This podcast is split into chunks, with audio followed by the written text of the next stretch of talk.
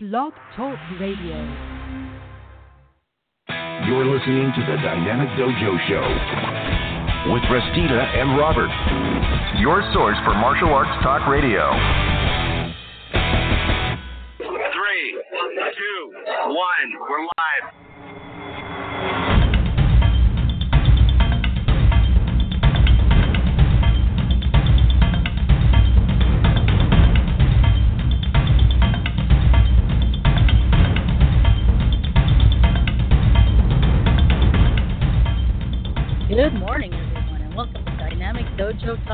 And Talk TV with Peter, Robert, and Kat. It is the tw- the twentieth, right? It is the twentieth of August, and I'm here at the helm with my esteemed co-host Kathy Long and Robert Deahl. How are you two doing today? Don't answer all at once now. I know. That's Go I ahead. was waiting for her. Uh, I was waiting for you.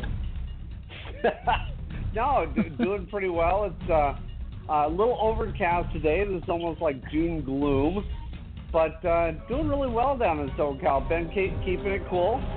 Uh, it hasn't been in the triple digits where I am. It's been in the upper 80s, between 70 and 80. So it's been really good weather down here.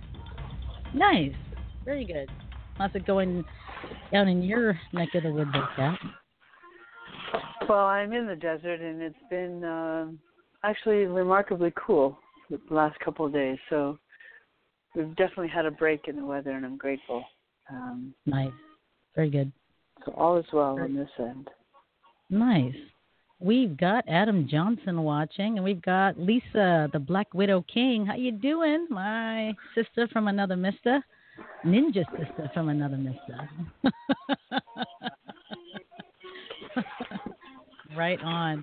Very cool. So stay tuned, everyone, because after our first segment here, we're going to start here in a, in a few seconds. Um, we're going to be talking about uh, listener and viewer submitted discussion subjects. So we have about three or four. You know, I want to bring something up. I, I? I got to say this because Lisa's watching. She Okay. up. Do not mess with this woman. This this this this Tie fighter was in a class, and she was only supposed to go a certain percentage, like fifty percent of power. And well, Mhm. her partner was not listening. He was going more like ninety, and she What? said something. He's yeah, and he's he said something sarcastic. Instantaneous. She does a cup check and kicks him right in the balls. it's like, how's that for your ninety percent, buddy? How come women do, women automatically, if you're a smartass to them, they automatically go for the nuts? well, you know, you know, Cat Cat has a video out there, cup check, a cup check video. It's like hundreds. of Really? I did. I didn't make that video. Just so you know, I didn't make that video. Yeah, I know. I know. My friends video? in Kansas made that video. Oh, it is classic, and it and it's like Donkey Kong. You know, every time he hits the it would go Nice. and it would like keep Oh going. my lord! Yeah, it was bad. It was, you know, Well, I I thought it was really cool. I th- I thought it was cool. And needless to say, when Lisa did the cup check, he started Right. listening to what the instructor was saying. He started going his how about fifty that? percent. How about that? Isn't that funny? no, but but uh, if anyone wants to watch it, just get on YouTube and type in Kathy Long Cup Check, Cup Check Edition. Oh lord! It's How hilarious. No, it's not because those those are great. Those are great cup cup slam techniques. Doink, doink, doink. We've got uh, Deb Camptown watching. We've got Susan Rhodes watching. Ted Mattingly thinks that's hilarious, the cup check video. And we have Jason Bingham Mancia also watching. So, Hey, yay. Jay. Jason, Bob, and I are looking forward to the Gathering of Champions tournament in uh, October. So we're gonna go ahead and uh, we're gonna be pushing that that tournament for you, brother. And I'm looking forward to we're looking forward to coming by and broadcasting live from the event. And uh, I'm going to try my hand again at competing. Let's see what happens. Second year in a row coming out of Yay. uh, Ironman. Let's see what happens. Let's see what happens. We have Vanessa Luna watching also. We've got 12 people. Thanks for watching, everyone. Thanks for taking time out of your Sunday afternoon. All right. So, well, let's get uh, let's get rolling on with the show here. So let's go ahead and start with uh, go ahead and start with birthdays. Who do you have on your end there for birthdays, there, Bob? Well, tomorrow we have Sifu Mark Geary and Lee Lolio. Mm-hmm. Uh, on the 22nd, we have Jerry Blank. On the 23rd, we have part of the Fab Five, which is a, a group of female martial artists down here that are amazingly nice. I mean, these, these girls are models. They're beautiful, they're nice as hell, and they're tough as nails. Right on. That's Jackie That's Maria Petrov Uribe. Uh, on the 25th, we have Kang Swando practitioner Stephen Levitt that goes by the name of Kirby. And we have Forms competitor, the ultimate Forms competitor, also on the 25th, Todd Dunphy. Oh yeah, you know, he, you know, when he was competing at Gathering of Champions last year, I I went after Todd, and I thought to myself, "Holy crap! I have to follow Todd Dunphy." Holy crap! I don't know if you noticed, Bob, but I was like silently freaking out on the inside. That's hard Well, to you notice held on it the together. inside, but yeah. I know, right? No, you Yeah. held it together very well. Uh, thank you, thank you. I was like, how how did I get how did I get here right after Todd Fee? What? What? That man is clean. He's got clean kata for sure. And For weren't sure. you thinking afterwards, how did I come in first? Yeah, yeah. That's exactly what I thought. I was like, wait, what? You know, when they started like announcing all the names and stuff, I'm like, well, that leaves only like three of us, and you know, then I was just like, what? What's going on? But you know what? I'd like to say that I'm excited for that first tournament because it was my first you know, comeback after about 15 years, and you know, and part of me just wanted to say, you know what? Tai Chi is badass. Amen. Amen. So we've got Mr. Dan Ross from Florida watching. How you doing, Dan? Tommy Bogansky. Hi, Dan. Tommy, Tommy, how you feeling, brother? How you feeling? I hope you're feeling better. Um, we've got Steve Olin. Steve Olin says hello to me and Bob and Kathy. Thank you, Steve. Diego Mudo is watching, and Daryl Vidal of the original Karate Kid is watching. So we've got a bunch of people on the uh, on the uh, line right now. So, anyhow, uh, Kat, do you have uh, any birthdays on your end that you wanna you wanna? Um, of, of martial artists? No, I can't think of anyone at the moment. I always Well, forget to look at my Facebook feed and see which one of my martial art friends having their birthday. you know. Oh. Um, so, you know, I'm bad. Yeah. What can I say? okay. That's new. It's okay. And because I I'm not there either. I you know I got into the studio about like a half hour before we had to go on air and had to figure out what was going on with my mic and stuff like that. And you know because for the last four shows, I've been doing the show unbeknownst to me, speaking into a mic. It, uh, it was my laptop's microphone that was picking up my voice. I'm like, what's going on? So I think I figured out what was going on. I think I'm coming through this mic. So if I sound like I'm on a mic, folks, say yes, you sound like you're on a mic as opposed to, you know, a distant laptop. Let me know in the comments below. But uh, let's see. Let's see, let's see, let's see who I have for birthdays on my end. Uh, da-da, da-da. Okay. Um, birthdays. We've got Artusha Gandayan watching also. David Carmen is watching. Dave Carmen, yay! Thanks for watching. Um, Aaron Huey says your studio quality is. Awesome. Thank you. That's what I need to hear. Yay. All right. I know. That's good. All right. So uh, tomorrow the mother of one of my students. Lisa Corbin is having a birthday tomorrow, August 21st. We've also got Lee Lolio. We have Butoku Khan, Black Belt Walt Juno, uh, and uh, uh, and Shannon Silver. Their birthdays are also tomorrow. Uh, Stephen Mark Jerry's birthday is also tomorrow, and my Kabitembo Tonfa Wanhapkando Senior, Steve Daisy Point, is turning 74 tomorrow. Now, let me tell you a little bit about Sifu Daisy. Um, Bob met her, and I tell you what, you know, don't let her fool you. She looks like someone that you could probably take on. She will kick your ass.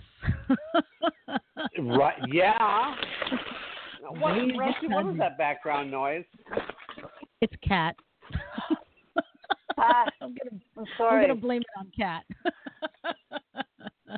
Good choice. Ah, I'm sorry. That's okay. All right. On Tuesday, David Wilson. On Wednesday, Sifu Bill Shaw and Sifu Alan Chin. Uh, their birthdays are on Wednesday, the 23rd. My good friend from swordforum.com, where I am a moderator on that uh, sword um, sword forum, David Mastro. His birthday is also on Wednesday. My friend from the Philippines, Irish Valor, um, is also on Wednesday. And on Thursday, we've got, I've got nobody. Friday, I've got nobody. Well, I've got a motorcycle friend of mine, Jeremy De Jesus, no relation that we know of. Birthday's on Friday. And uh, on Saturday, we've got John Escudero. And who else? And that's it. Later in August, we've got some other friends that are having their birthdays. But other than that, for everyone having a birthday this week, this tune is for you. Let's see if I can find it. I don't know. I lost. I lost my tune. Here we go. Here we go, folks. This tune's for you. We sing happy birthday to you. And may all your dreams come true. Happy, happy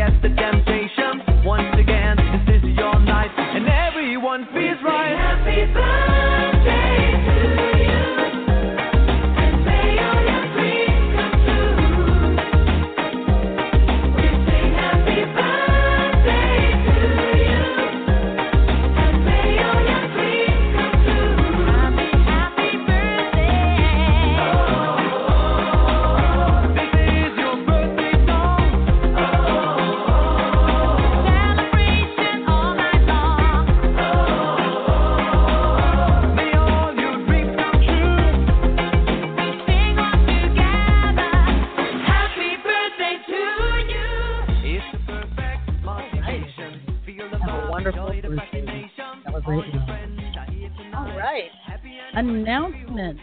Announcements. Let's start over there with Bob. What's going What's going on that you have on your docket there? I'm trying to find stuff on my events also. You there? Oh, there you go. What? I was wondering why, why all of a sudden I lost you. Uh, Oh, no, no yeah. announcements right now. We're gonna have some stuff coming up. You know, we have the Art Camacho roast on the 23rd of the month of uh, Right. uh, September, rather, uh, at the Mm-hmm. Golden Dragon from 5:30 until till like 9:30 or 10:30. Uh, Mhm. then we're gonna have an Art Camacho book signing for his new book. Uh, Right. At at the museum, date dates uh, to be determined. Uh, okay, I, I got to bring this up though. Okay. Jenny has done such a great job for Michael getting food and everything else. Now he's starting to ask her opinion about everything, Oh. merchandising and everything else. I said, "See what happens when you do such a good job." uh, so so we've got the Art Camacho book signing, and uh, what else is coming up? Of course, we have Gathering of Champions in October. Uh, we have the USA Hall of Fame in, in your neck of the woods in October. Wow, we're gonna have another busy couple months. Plus, you you got yes. The Destiny Destiny City Classic coming up, where you're going to be commentating a fight. So that'll Yep. be pretty cool. Yeah, yeah. I just got a I just got a, uh, a message on the ticker here from one of the promoters, David Carmen. So Master David Carmen and Master Mike Shintaku, they are the hosts of the City of Destiny Classic, and that's happening um, up here in my neck of the woods in Tacoma on September 9th. Um, and for those of you that are listening here in Washington State and are interested in that tournament, just go to Facebook and look up City of Destiny Classic. And um, great, it's a, it's a great tournament. You know, Mike Shintaku um, had a series of tournaments uh, years ago, and uh, lately um, David Carmen and um, and a whole bunch of other people teamed up to put on the the City of Destiny Classic. Incredible tournament, and uh, this year they're going to have the Caged Animal uh, fight. And Mike Shintaku had uh, asked uh, Dynamic Dojo Talk Radio to uh, be ringside commentators for their tra- their traditional full contact. So um, a lot like Kyokushin Karate, and uh, unfortunately Bob can't come up for that. So I'm gonna see if I can uh, borrow somebody. And I'm, uh, David, I hope you're I hope you're listening. I kind of want to see if I can borrow CJ or you or someone else because I feel kind of stupid commentating all by myself. So it'd be great. So uh, that's going on September 9th. Look on Facebook for for that. Now September. Oh, hold on. Hold on. I just got another thing in the news feed here. On the ticker, it said that Jerry Lewis passed away today. You're kidding. What? Yeah. What? Holy cow! Look this up, folks. Look this up because I I can't do it right now. Um. Oh, thanks, David. Yes, if I could borrow CJ or you or somebody um, on the mic with me or whatever, then that'd be great for commenting on the caged animal fight night. Um, yeah, it says that Jerry Lewis passed away today. Bob, are you looking that up? Yep. You can hear the click. Wow. Huh? Oh man, what a bummer. Robbie Lee is watching. How you doing, Robbie? Wow, what a bummer. Anyway, Yeah, um, he he died. It it 27 minutes ago came over. He died at 91. 91 years old. Wow. Yeah, Dang. breaking news came over AMP, and it's all Oh. over the place now.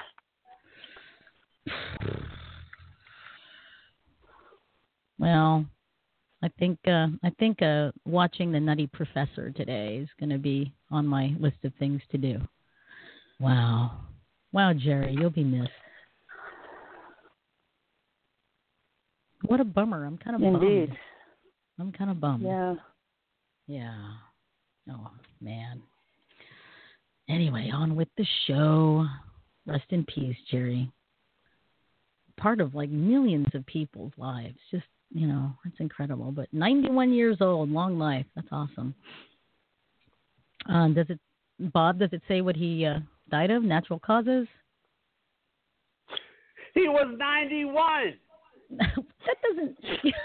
that doesn't mean anything. No, I'm sorry. I know people who are eh, well into their 90s and they're fine. So Yeah, yeah. you know, you can't just blame that on age. Come on, Bob. I yes, I can. I Carl Tom's mother. God, God, God bless her. She was 102 when she passed away. My wife looks at me and says, "What'd she die of?" I had no hmm. other answer. She was 102. Well, bless her Okay, heart. I'm, I'm done now. Yes. God bless her. All right. Um, so that's September 9th, the City of Destiny Classic. Go check it out. Look it up on Facebook, City of Destiny. If I remember correctly, um, it will it will have uh, a link to the main website and you can register for events there. Register. It's a great event. I'll be judging and uh, doing uh, commenting on the uh, caged animals. All right. Now, um, on the 15th, from the 15th to 18th, is the Pacific Association of Women Martial Artists annual summer camp or training camp. And the theme this year, for all you women warriors out there, is quote unquote. Um, and let me uh, go ahead and get more information here. it's going to be on Wait, what was beautiful the theme? I didn't- I didn't hear it. You cut out. Yeah, itself. you- you broke Again, up, September Rusty. 15th through 18th. Rusty. And um, you don't have to be a member of Pacific. What? We're talking amongst ourselves. Yeah, we can't hear you, Rusty. You're breaking up. What? You broke up really bad when it said when you said the theme. You stopped. What? Yeah. Uh, Yeah. Damn. So what's How about the theme? now?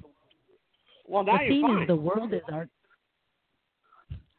The theme is the world is our dojo. Oh, okay. Did you guys Cool. catch that? that Yeah. one we Did you guys. Yep. catch that? Yep. Okay. Yep. The world is our dojo, and uh, September 15th through the 18th in beautiful Vashon Island, Camp Sealth. Uh, it's a rustic camp, but it's it's, it's beautiful. And um, is the lowdown on the teachers. So we've got Sensei Delina Fuchs and Sensei Marissa Freeman.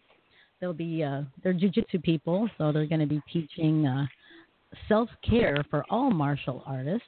They're also going to be teaching Saruto, Saruto Kuma no Maki. It's a uh, form, and no and uh, we've got Master Jerry Terry Giamartino, who's going to be teaching weapons defense and uh, how to set up an anti-bullying program in your community. We've got Shifu Corey Great, who's going to be teaching a class called Internal and External Martial Arts, Exploring Opposites. Um, also, a class called Keeping the Teacher Teaching and Eight Styles of Learning. Sifu Emmy Highsmith. Let's see, Dan says that little low. What? My mic is booted up. Let me try this again. Hold on, folks. Me Still breaking up though. yeah, well, Dan says that my mic is really low too, so let me let me bring this up. Dan, how about now? Dan? Dan? This is better. I've got this up as high as it'll go. Hold on, folks. See here. One, two, codec about the same. Okay, let me do a little more gain here. How about that? A little better? Oh, I'm not, Not really. Well, that's weird. Well, Andrew says he can let, hear me loud and clear. Um, okay. That's weird. It's weird because you guys are low. To me, I've got the I've got the my headphones maxed out also, so that's kind of weird. But anyway, as long as okay, so Dan says that's better. It's- So, okay. It's not that you're not loud and clear. You are, but um, well, you're loud but not clear. Does that make sense? You're breaking up quite a bit. Oh, okay. But just, just you're cutting out from here and there, um, about every other word. Oh, that bites. Yep. Bites. Okay. Well, apparently they say it's better. All right. So let's go back to classes that are going to be taught at the PAWMA Camp. Sifu Emmy Highsmith and Sifu Mariko Highsmith are going to be teaching choreographing a kata, advanced kicks and kicking combos, conditioning and games for martial artists. Sifu Melinda Johnson will be teaching Kajukenbo street fighting street fighting combinations and Kajukenbo sticky hand. Going to be teaching a class based on the Gracie Jiu-Jitsu cross side position, um, the back mount, and uh, Jiu-Jitsu sparring. Shifu Debbie Leong is going to be teaching Tai Chi fundamentals through cloud hands, Bagua Dong, and fan. Um, and oh, who's this? Coach Kathy Long. That's you, Kat. Is going to be teaching introduction to striking and Muay Thai kickboxing, basics and blocks of kickboxing, and counter drills. And so that's going to be get your stuff together, folks. So might might I add, folks, if you come to Coach Cat's class, please make sure you have your own set of gloves. Um, sparring sparring gloves, you know, like the kind you use for like point kumite and stuff, is probably not gonna work. So if you can get some boxing gloves, that would be great. Shin pads. What else, Kat? Um, you know, a mouthpiece Yeah, if you shin wish. but- pads, shin guards. Anything else? Yeah, shin guards. And a mouthpiece. Yes. What's that? Mouthpiece. Yeah, and a mouth Yeah. a mouthpiece. Yeah. Yeah, don't forget your You don't have to have a mouthpiece, Yes. but it would be helpful. Well, yeah, if you want to keep your tongue. And yeah, and your teeth. Yeah. and your teeth. Yeah. All right. Uh, we've also got Sifu Michelle Miller, who's going to be teaching Six Harmony Sword, uh, Siulom Sparring Set. So, uh, uh, and uh, uh, Lori O'Connell is going to be teaching low-level first solutions for contact referencing, uh, Western fencing applied to unarmed martial arts. She's going to be teaching a class on open guard, practical applications for self-defense and competition. Sifu Jen Resnick is going to be teaching Daoyin Qigong and uh, Xingyi Neigong, and uh, a class called Finding Your Alignment. Contra Maestra Tigresa is going to be teaching um, a class called Capoeira Capoeira Regional 101, Capoeira Regional 201, and Introduction to Maculele. Sifu Zoe Zotig is going to be teaching a class on quick hands. And last but not least, I will be teaching a class on knife throwing. So I will only have a few knives for people to borrow, but I suggest if you want to take my class, please get your own throwing knives. They want to be at least, I would say at least eight inches long, uh, no longer than, um, no longer than like 12 to 15 inches. So, because you want a little bit of weight, and uh, I'm going to figure out how to set up targets over there. Uh, but yes, please bring your own uh, knives and be forewarned that eye protection, although not necessary, is strongly encouraged, and no flip flops in the throwing range, please. All right, classes for the 2017 PAWMA camp called The World is Our Dojo. Awesome. All right. Um, any other announcements, you guys, at all? No. No? Not that I can think of. All right. Well, let. What's that, Cat? Not that I can think of. What? Not that I can think of. Okay. It's so weird. It's like you guys sound like you guys are so far away. I don't get it. Can you guys hear Bob and Cat, folks? Just let me know in the comments below. I can hear you guys, but it's like you.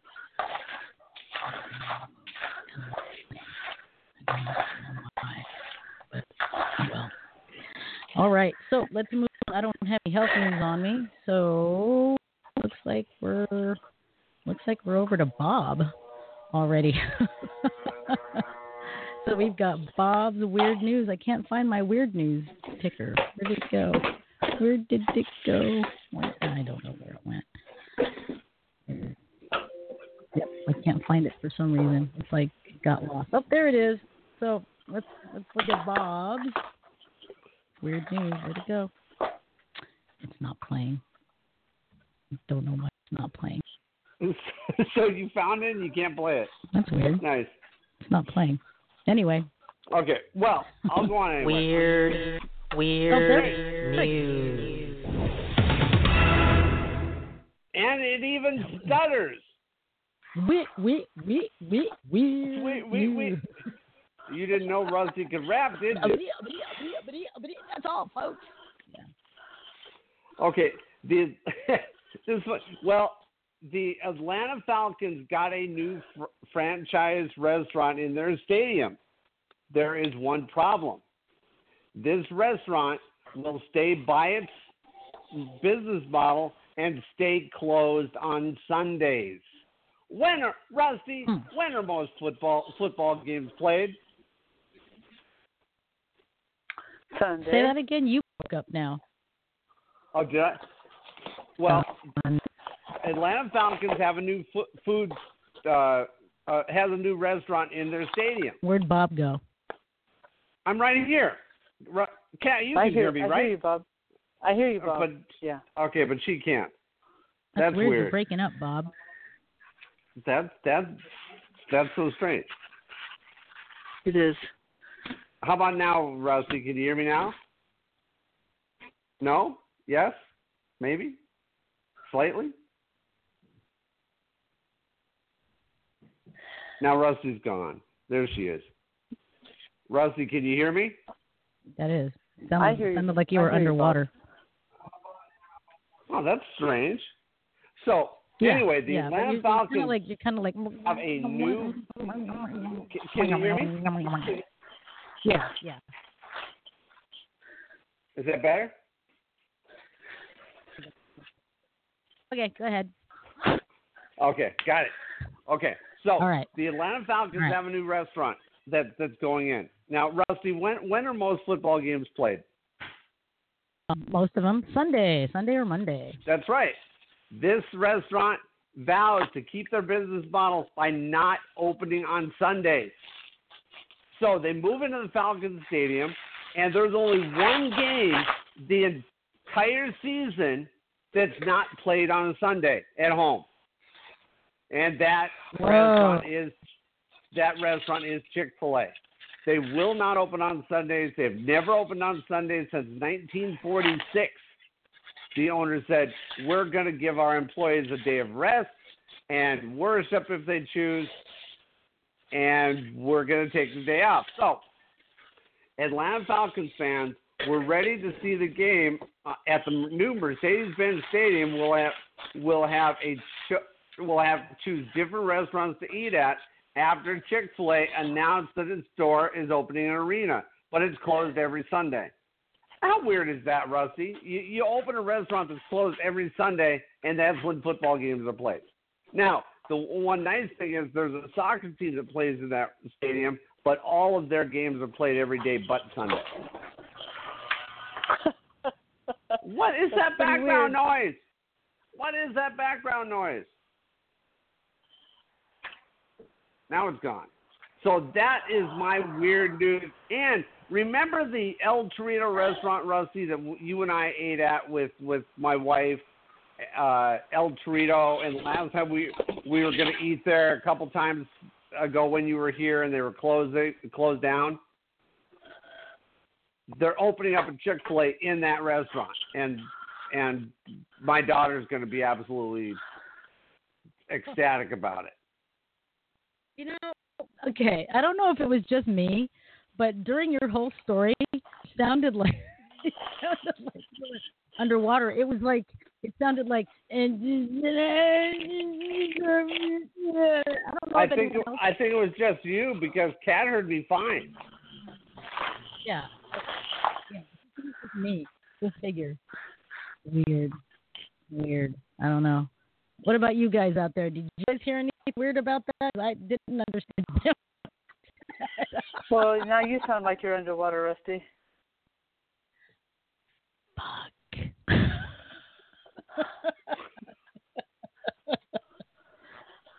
Damn it.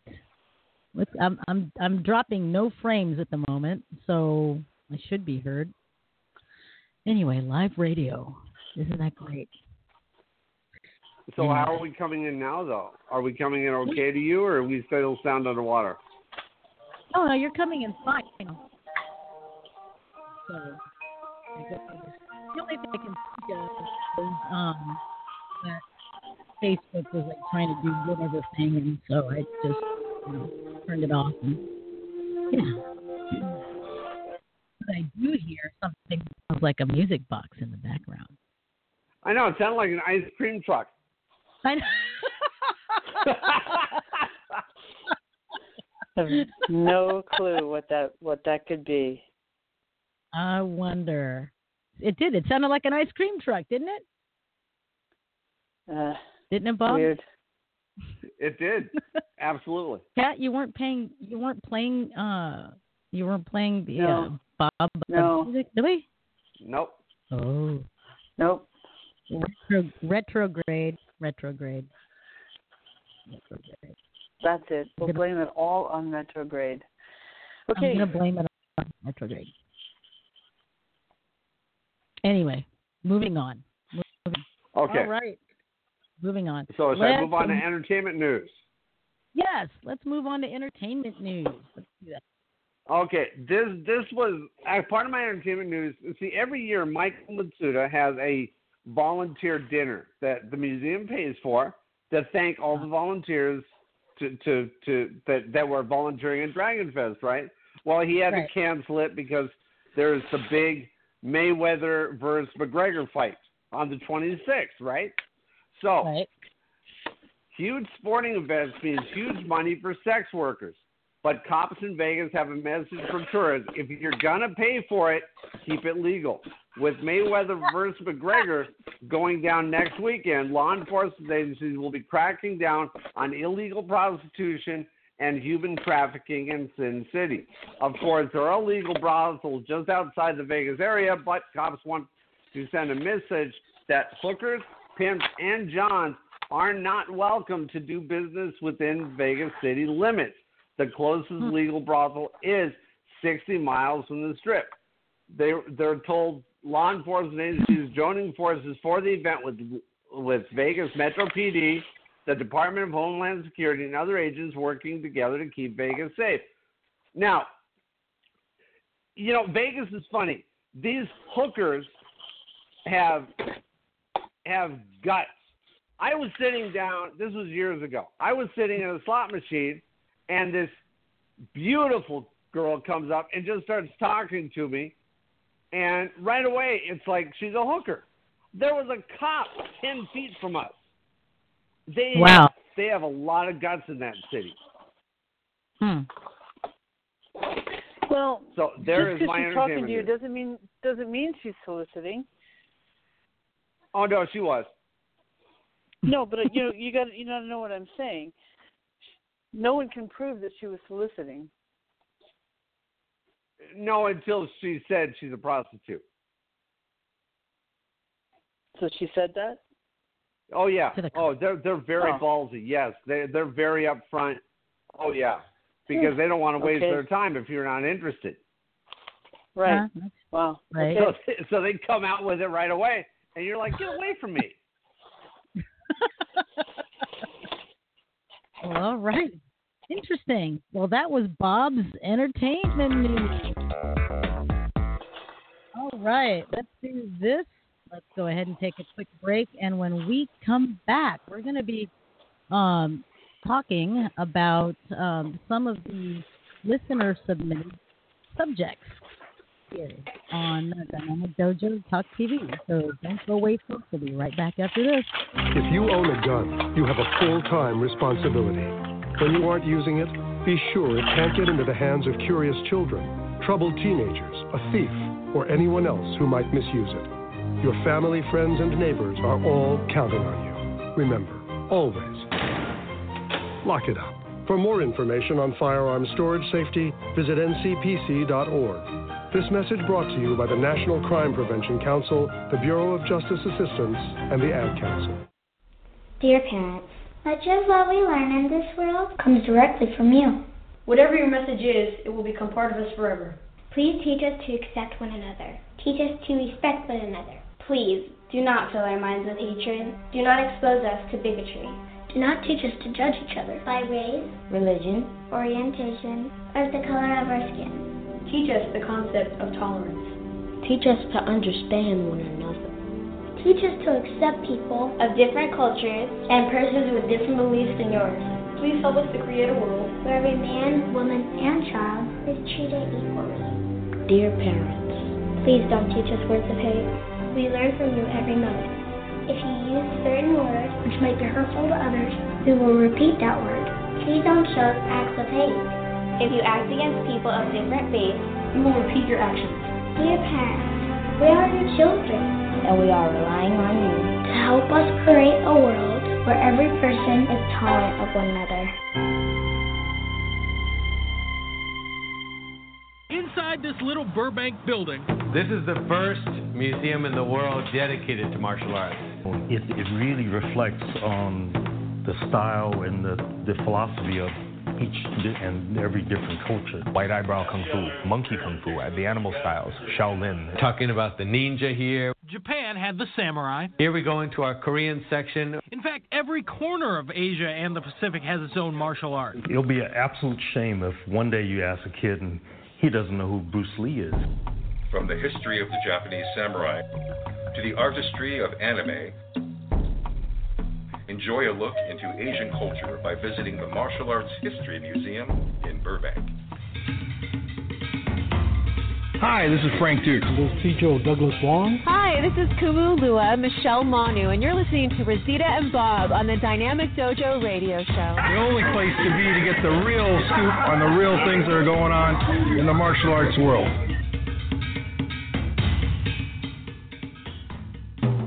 Do you have an idea for a guest or a topic that you'd like to hear on the Dynamic Dojo Talk radio show? If you do, you can email your suggestions and ideas to Dynamic Dojo Radio Host at gmail.com or you can also post it on the Dynamic Dojo Facebook page.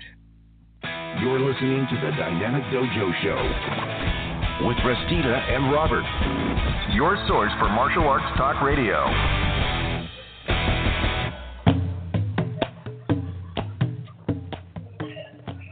All right, everybody, and we are back. If you're just now tuning in, this is Dynamic Dojo Talk TV with Restita, Robert, and Kat. And um, we are going to be several discussion subjects that were uh, submitted to us by some of our listeners. So this will be fun. Now, our phone number is 347 677 0699. Right down there. 347 677 0699. Feel free to call in and join us for this discussion. Now, I want to bring up our first discussion here. First off, I got to double check with my co host. Bob, are you there? Uh huh. And Kat, are you there? Yes, I'm here. Okay, awesome. And I can hear you better now. Go figure. Good. You know, Thank goodness. the radio, the says, can you guys hear me okay? Am I still down low? You sound much better now. Okay, well, that's good. All right. Very good. All right. So, our first listener submitted question is, and this comes from Katrina Belcher, quote unquote, in karate, is it one's goal to obtain a black belt? If so, why? And if not, what exactly is the goal? Now, I know that there isn't a universal answer to this, so if anybody out there wants to call in and their thoughts on that, that would be great. 347 677 0699. So, you know, let's start with Bob here. So, let me, let me ask you a question again. Katrina asks In karate, is it one's actual goal to get a black belt? And if so, why? And if not, then what is a what is the goal? So again, we know that there is no universal answer, but uh, you know, let's go to Bob and get his thoughts on that. Well, and you're you're right, Rusty. There is no universal answer, and there's no one right answer ever because this is so individual. What is your Right. goal? Is it going to be self-defense? Or maybe you don't care about belts. You just you just want to learn a martial art. Maybe it's uh, you have a goal to get a black belt. Maybe that's on your bucket list, and you want to get that black belt. Uh, you know, maybe, maybe it's just a, a sense of achievement. Maybe it's an ego trip uh, that you want to be uh, a high-ranking martial artist. Mhm. You, you just can't answer, answer that with, and maybe, maybe it's a workout thing too, and and the belts are just going to be in the way. You just can't answer that one way. It's true. It's true. Um, Kat, what are your thoughts on that? Well, you know, I I know that um, people have different reasons why they start martial arts. Right. Um, and depending on the instructor and the and the arts that they're studying, the motivation of or the the goal may may change while while you're in there. Um, Mhm. Sometimes you start a martial art to learn self defense and stop getting beat up by you know your your high school kids or whatever. And Right. then as you learn martial arts, that that changes and evolves. And you know the you I think the most important thing is to keep checking in with yourself and realize, you know, I started this for a reason. Did I attain that goal? Is it important to attain that goal? Or do I have a different goal now? Do I have a different, you know, it are my motivations different now because of what I'm learning and how I'm evolving and growing in the art? So, I mean, it, it, Bob's right in that there is no universal answer. However, you got to remain true to yourself and why you started it in the first place. And if that changes, that's mm-hmm. fine. But you know, attain the goal that you you want and you start. It's in, well, I'll, I'll stop right there. Why? Stop. Why? No, Why? that's okay. Oh. Why, am I stopping? Because Yeah. the reasons always will always evolve and change as you evolve and you grow. The reasons will change. The motivation Right. behind it will change. And maybe, Exactly. just maybe, you decide you don't need it anymore. Right. It's very true. It's very true. So, and and, and um, also to comment on Katrina's question, you know, it doesn't necessarily apply today because right now we're we're all talking generally about martial arts in general, but martial arts that have their own system. You know, it's a basically there is no universal answer, and uh, everyone's like Kat says, everyone's goals will change. I know mine changed when I was coming up in karate. I when I first started, I didn't even think about getting a belt. I didn't karate or anything that looked vaguely similar to kung fu. that was that was that was the only that was the only desire on my mind. And then of course it changed. Like, ooh, I want to get the cookie dance so I can learn this kata, whatever.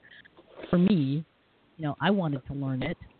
Um, didn't even think about black belt until I was a green belt, and uh, and only then did I form the goal of I want to be a teacher someday and have my own dojo and all those other kind of stuff. And and you know even during that, you know, I had little mini goals. So you know, folks, whatever your reason for doing martial arts, you know, just roll with it, I guess.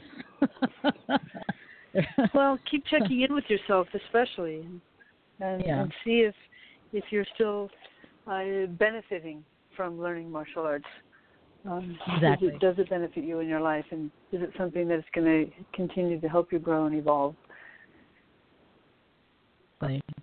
Exactly. Now, I have met people though where their their sole purpose was to get a black belt, and those people, you know, once they uh, once they got their black belt, they they quit. They said, "Oh, you know, I met my goal, and you know, I quit." Now, most hard, hardcore, you know, teachers would say, "Oh, that's not right. You your black belt. You're beginning to learn the art." Blah blah blah blah blah. But you know, if that's their goal, you know, all the power to them. You can't exactly force people to find a find a different goal that we. Now, Kat, Well, if you want to continue, Oh, go ahead. Oh no, go ahead. no, go on, ask the question. Well, didn't you? You were talking about something yesterday, ranks or something like that. And you remember that conversation? Um, yeah, I remember the gist of the conversation. You know, oftentimes when you join a school, not always, but the students get get so sucked up into the concept of I've got to get my next belt, I got to get my next belt, I got to get my next belt, when they Right. forget what they're learning in the first place. And it's not about Right. oh I need to advance to the next belt. It's enjoy the process. Stop, learn, absorb it all. Absorb everything you can absorb and then continue. But it's not well I'm I'm lazy and I which we know a lot of Americans when they come into martial arts, if they don't have the right instructor, they can just get sucked up into that. Well, I need to get this next belt and this next belt and this next belt, and then I'm a black belt and and then I'm badass when I really haven't tested myself and I haven't evolved. Right. I've just been uh, I, I've been brown bagging it. I'm going through the drive-through. I'll take I'll take that and I'll take that and I'll take that, but I'm not going to learn it. I like that that term, brown bagging it. Would you like fries You know? exactly, and you know I've I've I've not understood that concept. I mean, obviously, I, when I started martial arts, it wasn't to get a black belt. I can't say I knew much about the art that I was that I walked into, but you know, I, I just fell in love with the family structure, the mm-hmm. learning and growing together and helping each other and supporting each other. Right. Yeah. So, um, now with that said, um, you know, all of us being teachers and stuff like that, um, well, you know, not all of us being teachers with belt ranks, but you know, being teachers and stuff, you know, would you guys say, and would anyone else out there um, tend to think that sometimes belt ranks kind of hinder people's progress in the sense that you know their motivation not I shouldn't let me word this. I don't want to make getting a belt rank is not a good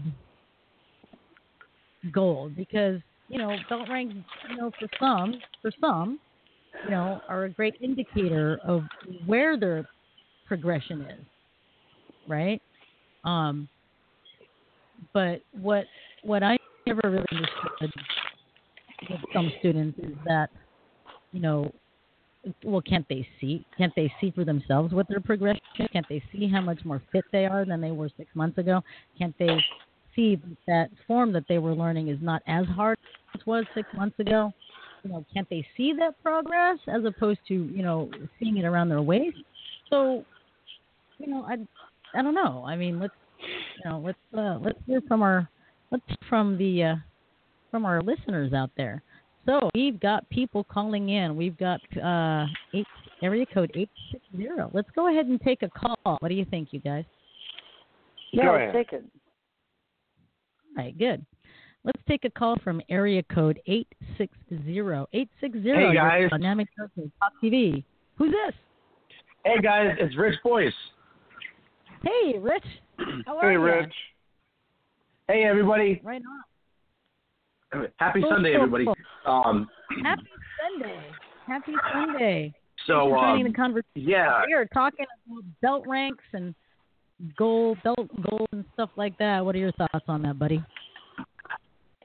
Well, okay, so belt ranks. I feel that um, if if the color of a belt uh, rank um, doesn't match up with your with the skill that is that is that in the, in the training that is for that rank, you shouldn't have it. Yeah, but who is Okay. Um, that? Good. Yeah, that's what I was The- going to say. So who determines that?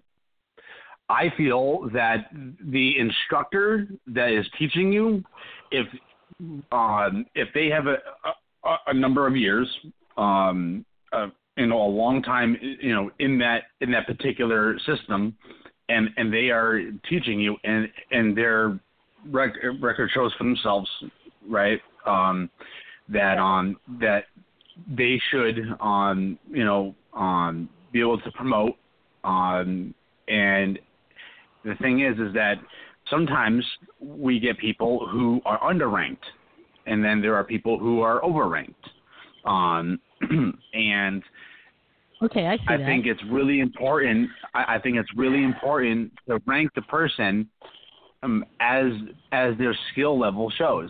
And if the person who's teaching them, um, you know, feels that that they are at the at the correct rank, um, and um, like for example, uh, my friend Dan Mack, um, he's an awesome, awesome guy, and um, he has a student that was a third, and there was a little, little bit of controversy, but then but then people really chimed in and was like, okay, you know, um, you know, uh, they can you know they gave him the, the support and it was awesome because Mm-hmm. um there was a, a his student was is it was ranked third but then tested for fifth because her skill because she she spent so many years as a third and was underranked at the time. And um and along him and a, and, a, and a few other um high ranking black belts decided to, to test her for her fifth because she was Right. underranked. Not only was she you know deserving of the fourth but she was deserving of the fifth.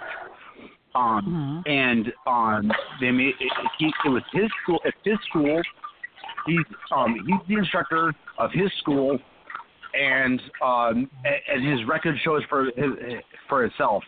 And and I think it's really important that the skill match up with the, the with the rank. Um if somebody is underranked then there's an issue along with if somebody is overranked you know and the skill doesn't show it you know? I, I think it's really important to um you know it, it's the instructor's dis- discretion I think. Um and I think if the instructor is um has the correct knowledge you know to promote that person um and um and and like we talked about before um in in in our in our last um in our, in the last session I think it's excuse me. I think it's really important. Um, and I, I, like I said, I felt that a board, you know, should um, be promoting, um, you know, whether it, it, for me it, it wouldn't matter if it's tenth degree or if it's first degree. If if the, a board, you know, a, a, a group of people should should be um, promoting, you know, um, and watching everything, you know, and watching and seeing and, and know, noticing if there's any mistakes. Agree. And I think um, um, makes sense. my my question, it does, it does make sense, and you know, thank you for showing your views on that. Um, I'm just trying to figure out though, and and you know, you, you know, forgive me for if, if I'm missing something. I'm just trying to figure out where where belt requirements tie into you know what somebody's goal is, or you know, or how you know Oh, somebody okay. The- The goal. Okay. With the Okay. um Uh, my apologies. My apologies. I missed that part. oh okay oh okay Oh. all right so, so yeah. So my apologies. okay Yes. so this yes. I I know it is. I know it is. I I missed that part. Um. So I apologize. But the all right. goal. All right. So um. there for a second Yeah. I was. I could tell that you guys were lost for a moment. I was like, wait a minute. Halfway through what I was saying, I was like, wait, what? Exactly so yeah I Okay, so okay, you know, so goals. Um, I think I think it's really important. Um, if if someone has a goal, no matter what it is, then achieve it. You know, um, I mean, black belt is um, is where the journey begins. You know what I'm saying? So so in my opinion, um, somebody shouldn't you know just try to achieve black because really a black belt is a white belt that hasn't you know given up and hasn't stopped training. You know, right um, but so like does one um, actually need to wear a black a black piece of cloth around their waist in order to to really get the same kind of knowledge I guess that's Wait, my question. That, was- that was my question when I was You when I was. can you can you say that again? Oh, sorry. I said, does someone actually need a black piece of cloth around their waist to get that same knowledge? That's that was that was my question. I don't think so. I- I think I, I think if the skill level shows, um, you know, and and the integrity is there, and the, um, you know, um, because a black belt is is a way of life. You know, we don't walk around all day long. We we don't go to work. We don't go to you know um, college or, or or whatever. We don't you know go go to the grocery store with a black belt on. So you know we live the, the black belt life I hope not. you know so uh yeah um um so I, I i i think that um that needing a black belt you know or having the the the the, the importance of wearing a black belt shouldn't really matter. I think it should be just you know um you know the skill level, and I think that um you know the integrity, the um the um the mindset, you know um the um you know having the um the the martial spirit in you, carrying it i- i- in a in a confident way, um, rather than an ego way. You know, um, I think it's you know um, having the black belt is really not as important as, as acting like one. There's a difference between having a black belt and being a black belt. Well, of course. Yeah. So You know, my question, so you know, so so wearing so having the actual black belt itself isn't as important as as you know um being the black belt and acting like the black belt that you are. Right. Right. So, okay. Great. But, you know, if, as you say, someone's goal is to get a black belt, then, you, you know, I'm kind of like, well, if some, if, if he said that some goal should be to get the black belt to get to where the journey begins, then, you know, I'm pretty safe that we can say you don't need a black piece of cloth around your waist to, to determine whether or not your knowledge is, then, just, wondering there. Good one. Okay. Good. So, Bob. Yeah, that's Bob, what are your I- thoughts? What are your got me there. I'm sorry, what Russ said couldn't hear you. I said, what are your thoughts on this? Uh, well, I, I, you know, I still think it's just so individual, Rosie. That there's no right, no wrong answer. It's all individually tailored. Yes. You know, it, they they they don't. I disagree with Rich on this because it's a goal orientation.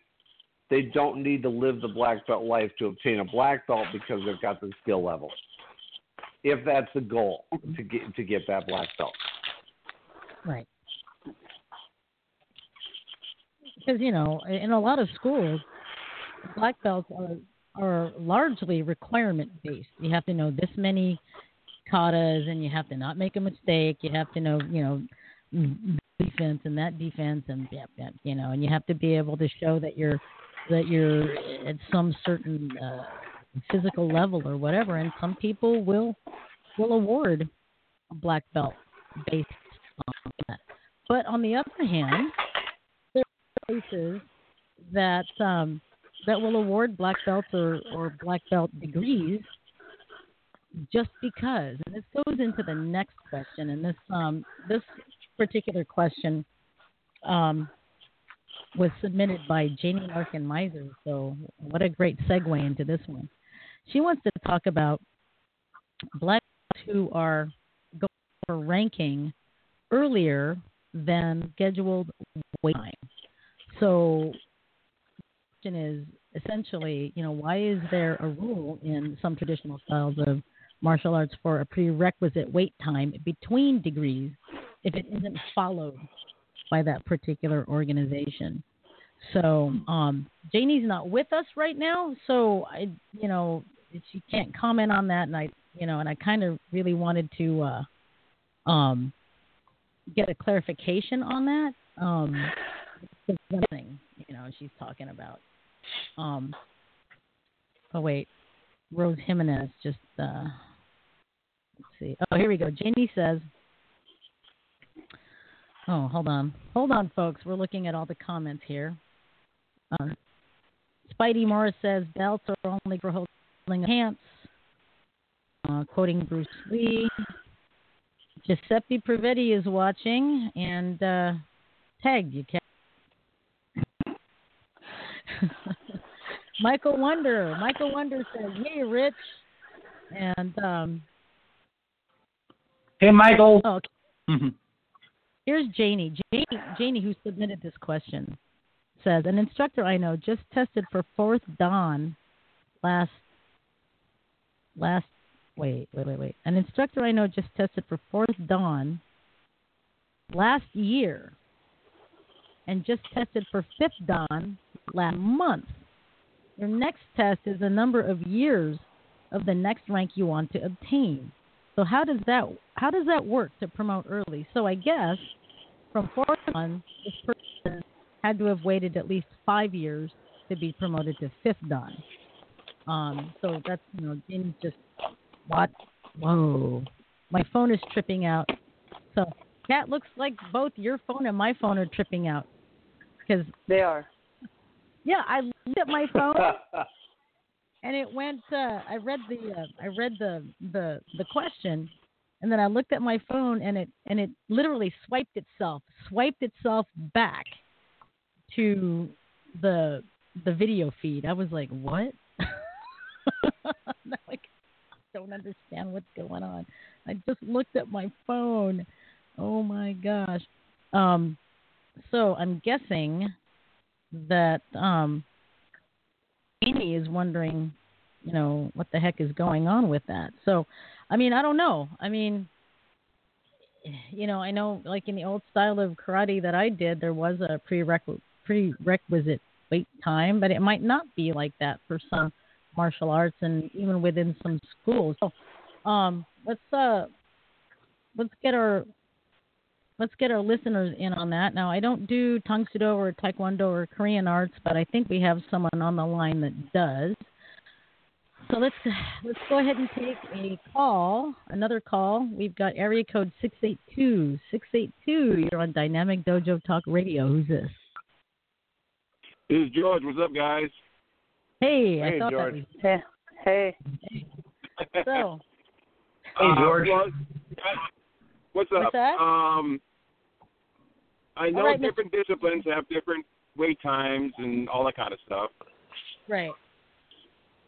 So how did it But, work? How did it um, work Taekwondo for you?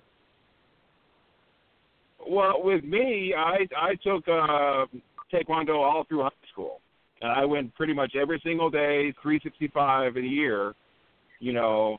And I got my black belt after four years Mm-hmm. of my high school. Okay. Now that could be fast, that could be slow. Depends upon who's who's the chief instructor of the school. But um, what what, they, what he did is that he offered a set price from white belt to black belt. You pay this one price, and that's and you don't you don't you can go one time a week, you can go seven times a week, doesn't matter. You're there until you get your black belt. Okay. And in my case, it took me four years, but you know, um, but that was only a matter of you know when I had time to do the testing. Now I Right. I could have tested like pretty much almost every month. I got my black belt year, but I didn't wait, wait, feel wait, that that was wait, wait. that was really right. Wait, wait, wait. Back up. So, so I, I, I gotta wrap my mind not, around that's it. the way he was running it. Yeah, but how, how? So, okay, let me back up for a second. So let's just say someone gets to the equivalent of, I don't know, like an intermediate rank. I don't know what the ranks are in Taekwondo or anything like that, but an intermediate rank here in, in at least in in the styles that I do Like a would blue be around belt. yeah, purple or blue, right? So what you're saying is that if you if you wanted to, you could test the very next month for the next color rank. So from blue to green. No, no, no, it depends upon how often you go to class. If you only go like once a week, yeah, we're not going to test you next month. Well, right. because you just got this this belt.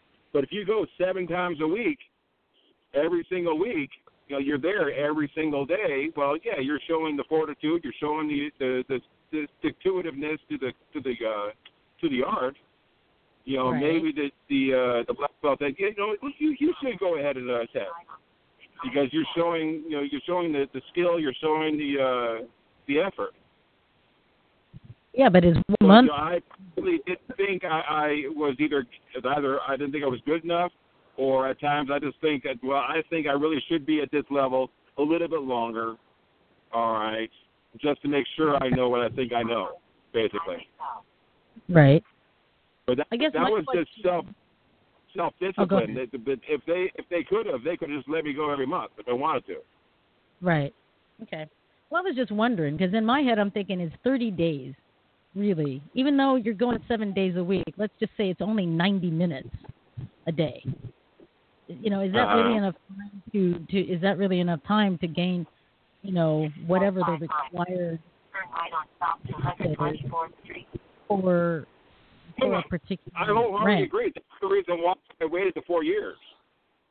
You know, I wanted to make sure I knew what I thought I knew. You know, Right. but the thing is, we've all known black belts because of the the way they carry themselves, the way they conduct classes, just the way they act in general, really mm-hmm. shouldn't be a black belt. But we've also known people who are lower ranks, but because of they way, the way they carry themselves, the way they handle the the way they do their martial arts, really should be a black belt. And for whatever reason, either didn't get tested or their higher ups did not let them test. You know, they're in a they're in a tough situation. Mhm. Somebody needs to turn left on 124th Street. I know. Not me. I'm not driving. Oh, neither am I. Yes, Who the, hell be is, who the hell is driving? Who the hell is driving? Who's It's not driving? me. Not me. Again, Somebody's- that's me. Oh, is that you with your GPS on? You need to turn left on yes, Did you turn left? Did you miss it? you, 24. Thank you very much. it? 124th. Wow, what are you out? You, you went out in Kent or Des Moines? Where are you? Well, 224 down near Des Moines. Oh, okay. Like, sounds like Des Moines. Okay, all right, got it. All right. So, if anyone wants to join this conversation, we're just talking about belt rank right now, just belt ranks in general. You know, wait times for belt ranks, especially, especially black belt ranks. You know, should there be, you know, should there be a wait time? You know, and and if there isn't wait time, if people are getting ranked like one month after you after you tested for a second degree or whatever, does this actually so does this feed into you know the self-made man? Does this feed into people calling themselves okay after two years, right? 10P after two years. Oh, don't get me started. Uh,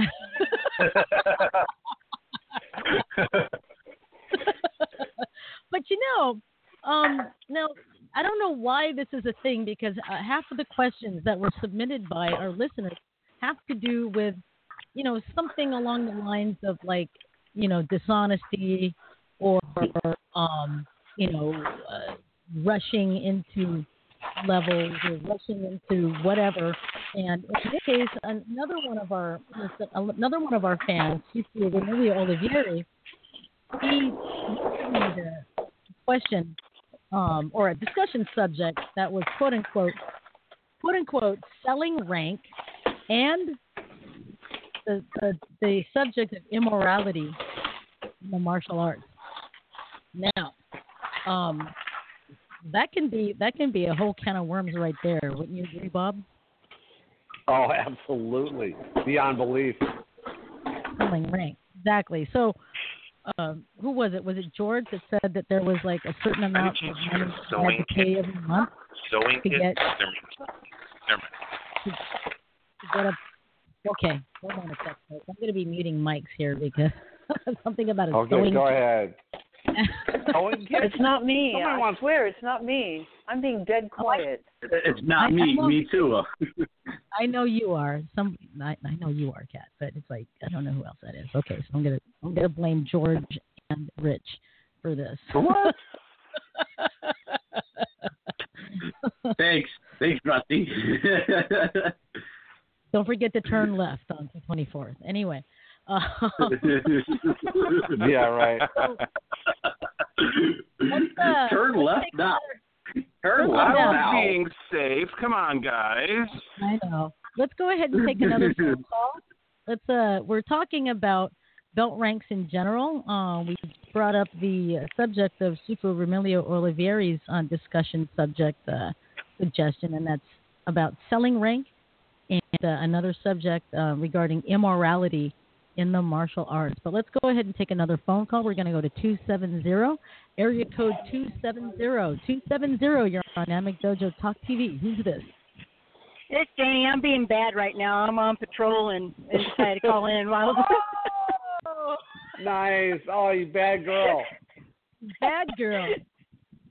Yes, I am. But you know, hey, I can do my job and talk at the same time, right? There you Wait, go. who is this? Absolutely. This is Janie, Janie Larkin Meiser. She's the one that suggested Hi. the subject of um, of uh, suggested wait times between ranks and people getting ranked for that, and she is a long time listener of our show. So welcome, Janie. Awesome. So tell Hi. us a Hi, little bit Janie. about Welcome. Hey, hey, Yeah. thanks, guys. Uh, well, uh, what I was saying is, is that um, I was told by this instructor that even though he's 37 years old, he's been taking Taekwondo since uh, since he was like 10, I think it Mhm. was. He's he's actually my chief instructor, and he was told by his father, our master instructor, that he had been doing this for so long and that he had his allotted time in uh, you know accumulative that it was Mhm. okay for him to test for master now i know his father just got master last year and he's 61 years old so i mean how do you Oh, okay. uh How- stand how- by just a second guys Go ahead. She's on duty. Quiet. Quiet. Very, very quiet. She's on duty. I'm I'm hunting I'm hunting the rabbits. okay. Sorry about that guys. A station break right? Yeah. Right. um so anyhow yeah so i mean i guess it is a morality thing. I know that they're trying to build their school up and that's great and wonderful. You know they're got they're in tournaments and stuff like that. They're getting ready to go to ireland with wku to world ti- uh, world titles but Mm-hmm. my thing is is that I don't care if you're building your school up and and stuff like that. You know that's great, but why do you feel that you have to have a master's rank when you just promoted fourth Dan? Uh, right now, I mean, can a fourth Dan still carry the school to uh to greatness, or do you have to have that master's rank? That's a good. Okay, that's a good question. Now, you, the, however, earlier you said something about someone who got promoted to fourth dan and then got promoted Yeah. last year and then got promoted Yeah, to fifth same gentleman. this year. So basically, a year Yeah. had passed, right? And that's the master master rank for that particular system, right? For yes, uh huh. Yeah, then Now, it's the same test? gentleman. They test, or did they, They- just given the rank? they did test, and I guess that was their way around it. But the wait time for a master, if you're, i- uh, is five years. Right. So, okay, so I don't have as much time in as he does, but I mean, how do you consider that enough time? You know. You know, that that's a good question, and um, and I think just me, I'm thinking that is a a school instructor only thing as opposed to the organization, because I think you're absolutely right. It sounds like it was a uh, I want to promote him to carry on the, the school. Okay. right. That, All right. that would make Kat? Can I sense. interject something? Yes, please. course. Ma'am. You know, in the last 10 minutes, I've been listening to um, everyone speaking about ranking and belts and motivations and stuff like that. And, you know, when you talk to um, a young man who is an Eagle Scout, which is virtually you have to you have no idea how much you have to go through to become an Eagle Scout, not a Boy Scout, but an Eagle Scout. Or you talk to somebody who is in the special forces, they don't talk about what they've done. They don't talk about you know what they had to go through, how good they are, how special they are, that they deserve this and they deserve that. If you feel in the belt ranking, if you feel like you're not worthy, even though you're the one that's training hard, even though you spent years doing and feel you're not you're not ready yet, then generally you're the one who is ready. You know, it's the one who just works hard and doesn't talk about what he can do and how good he is and how special he is and blah blah blah. Those are the people who are generally worthy of getting that that rank. Mm-hmm. Right, and I and I and I tend to agree with that. Um, because it's because I don't, you know, my belt ranking is for me, you know, me only. You know, I didn't get to finish college, so this is my college. Um, so you know, and it's what I love. It's my passion. Um, right. The the thing is, is um, go ahead. Does it really matter that you have to have the master rank? Does it does it matter that much? No, to me it doesn't at all. You know, because Your- I I know what I do, and I'm learning. to speak for itself.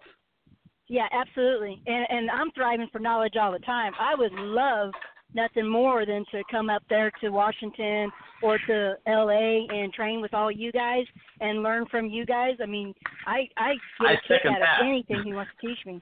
You know. Um Well, you know, in, especially in that college respect, type. I'm I'm I'd be willing to learn from you as well. I'd be happy to. Yes, ma'am. I appreciate that. Uh, uh, my thing is, is that you know, I guess that's what it is, is a, is a master thing. I mean, but I, I look at it this way: if you're going to teach your students something, and you're talking about integrity and perseverance and a dominant spirit, which is just a few of our tenets, then why are you not exhuming that? Right, right. But I think You know what I'm saying? is talking about somebody else as opposed to herself, so everyone knows. I know. Um, no, I'm not talking yeah. about her, but you know, generally, that's how it works. So, Right. you know, they're talking about it, and they're talking about it, and they're talking about it because they're insecure about it, because they don't believe It's that in be. themselves, because they don't have that self confidence. I don't Yeah, know I, I truly is, believe that. Absolutely. that's generally the way it works.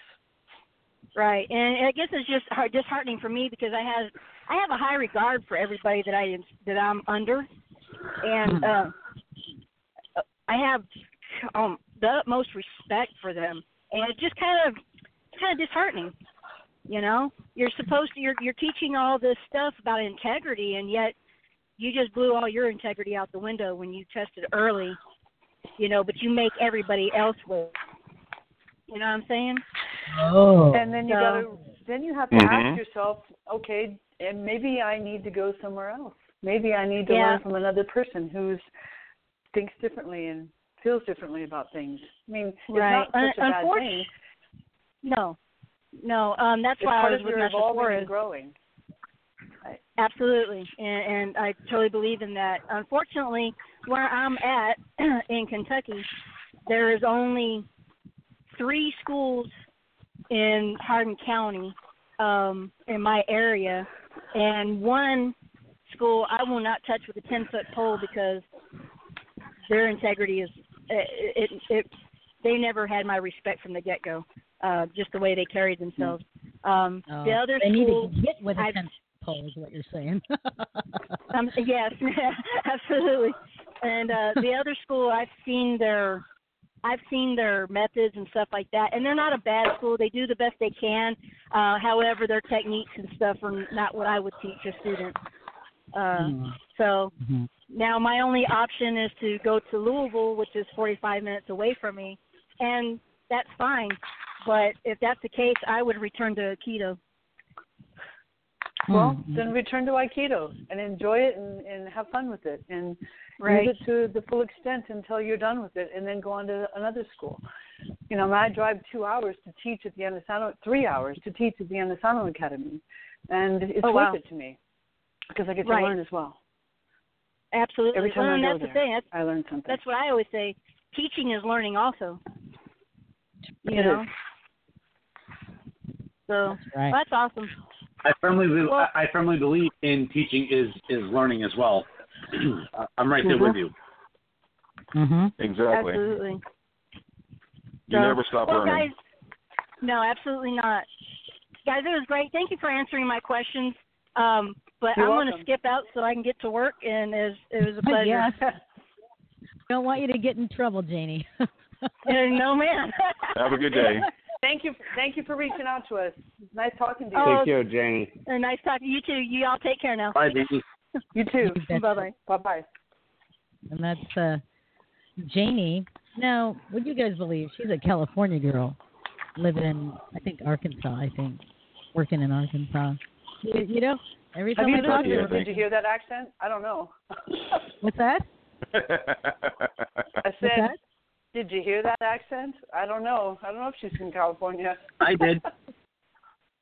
She no, she. You know, I asked her the same question, It's right, and but she I said heard it. Her, her voice adapts to wherever she lives. She's actually Yeah. from California, but has a Kentucky thing going really well. Kentucky, Arkansas. Mm. Very well. Yeah, but, yeah. for her. You know, when she said she was like born and raised in California, I went, oh, "You gotta be shitting me, really?" really? Hey, Yeah, pretty wild. You know, but left Left devices, you guys could probably swear that I came in like on a plane from the Philippines, uh, maybe three years ago. if if I hung around Filipinos for a week straight, I would have a, have a weird accent. So well. I don't know. Ah. I've been able to separate that. I, I can adopt an, an accent and use it while I'm there, but it's not the way I normally speak. Well, exactly, exactly. Um, I have Filipino friends that when they first came to the states, very heavy accent, and then they just, you know, started sounding, I don't know, American, American. Or in this case, people think that Seattleites have an accent. I don't think I have an accent. You're breaking up, Rusty. I am again. Cutting in and out. Yeah. Yep. Stop. Darn it. All right, so for anyone that wants to join us here on Dynamic Dojo Talk TV, we've got listener submitted listener submitted discussion subjects. If you've got one you want to talk about, call, give us a call 347 677 0699. Let me go ahead and bring the uh, bring the main screen back up here so that way we've got the uh, we've got the phone number there we go. There's the main screen. Three seven six seven seven zero six nine nine. Listener submitted discussion subjects. Let's um uh Rich, are you still on the line? Yes, I am. Cool. What's on your mind as far as uh stuff? Well, in regards to- um, I really think that uh, the time frame, you know, uh, to uh, you know, for each rank should be a, a significant amount of time. You know, um, like for me now, um, I've been a fourth degree um, um, for like six, seven years. Um, I, I, yeah, seven, seven, seven years I've been, and the thing is, is that um, outside outside of my injury, um, I believe, well, if I didn't have my injury, I believe that um that the um that in order to to go to fifth, I think I should have I, I should I, I should I should have been you know um you know uh I, I should have waited like three three four years you know to have that ability to test for fit, because I want to make because it should I, should be able to show the um, not only the physical skill but the integrity and and and, and all the other principles that that we you know instill in, um, and that we teach um, because the time frames are, are, are really important because they, they, they show the, the how you know how much you know can they handle on you know with a, with a amount amount of time? How much you know can they show? Are they just going to show once in a while or are they going to show it all the time? You know you know what I mean? Um, so the longer the higher the rank should be the longer should be a longer amount of time you know?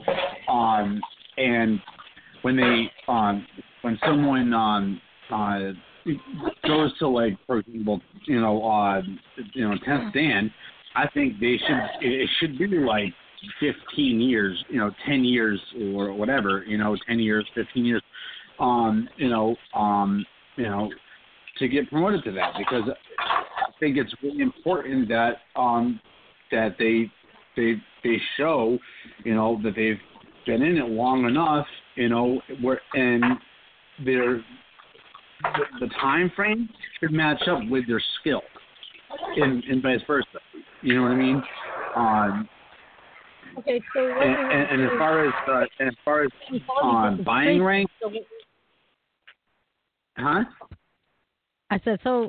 Let me just like reiterate because so that way we're all on the same page. Because I'm I'm going from like you know like subcategory to subcategory and what you're saying. So correct me if I'm wrong. So what you're saying is that um there that there should be a certain amount of years between dan ranks so that way you can show a particular your particular art or organization or the head head honchos or the grand poobahs of the powers that be basically that you can uphold that rank instead of just being promoted and there you go. Is that, is, is, I getting that right? Exactly. I that's Okay. exactly what. Yeah.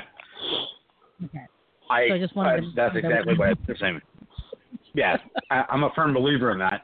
Um, the the time and the skill should match up, um, along with the the um, with the spiritual and the mental um, aspect, um, because um, as black belts in general, no matter what rank we are, we have an obligation, right? Uh, you know, to show some sort of um, of, of, of extra uh, willingness, extra um, you know um, integrity, extra humility, you know, um, and you know we are examples.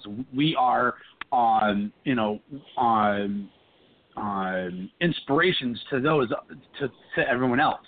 You know, um, you know that's why like um, usually every time I call in, I you know I say you know um, I mean I haven't done I mean last time I did it was I said it to Kathy, but um, but you know usually I always say you know I always I usually say you know I'm grateful for you know um, because like I really am because you know because people such as you and Bob, know, and definitely Kathy as well, um, have have really shown it. You guys have really proved that that you guys can uphold that rank and uphold the integrity that that is bestowed upon that that rank.